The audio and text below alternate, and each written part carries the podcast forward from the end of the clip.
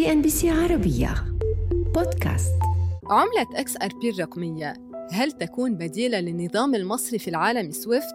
وما الذي يميز هذه العملة التي أطلقتها شركة Ripple منذ سنوات عديدة عن باقي العملات المشفرة؟ سأشرح لكم كل ذلك في حلقة جديدة من حديث العملات.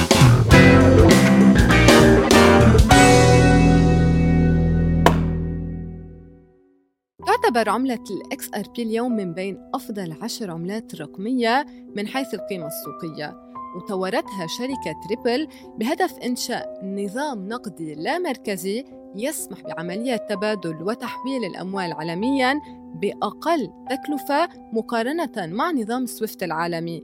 وما يميز نظام RippleNet أيضاً أنه يسمح بتحويل العملات الرقمية أو الأموال النقدية بثوان معدودة وبرسوم قليلة جدا ولكن لماذا يعود الحديث اليوم بشكل أكبر عن شبكة Ripple وعملة XRP؟ فازت مؤخرا الشركة على هيئة الأوراق المالية والبورصات الأمريكية بشكل جزئي بعد اتهام Ripple بأنها باعت أكثر من مليار دولار من عملتها XRP بشكل غير قانوني. ولكن تبين اليوم أن Ripple لم تخترق القانون المالي في تلك المعاملات وهذا جعل القيمة السوقية لعملة XRP تتجاوز السبعة وثلاثين مليار دولار. وبالتالي هل فعلا يمكن أن يصبح نظام Ripple اللامركزي بديلا لنظام Swift العالمي؟ عادت اليوم المفاوضات بين البنوك الأمريكية والمؤسسات المالية مع شركة Ripple بشأن تبني عملة XRP الرقمية بالتحويلات المالية العالمية.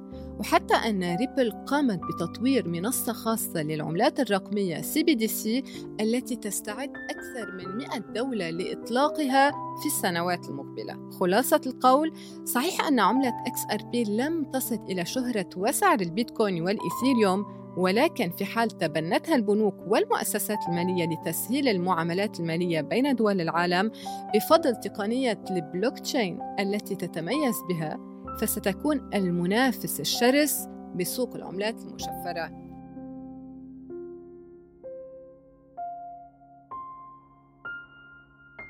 عملة جديدة وقصة جديدة في الحلقة المقبلة من حديث العملات. إلى اللقاء.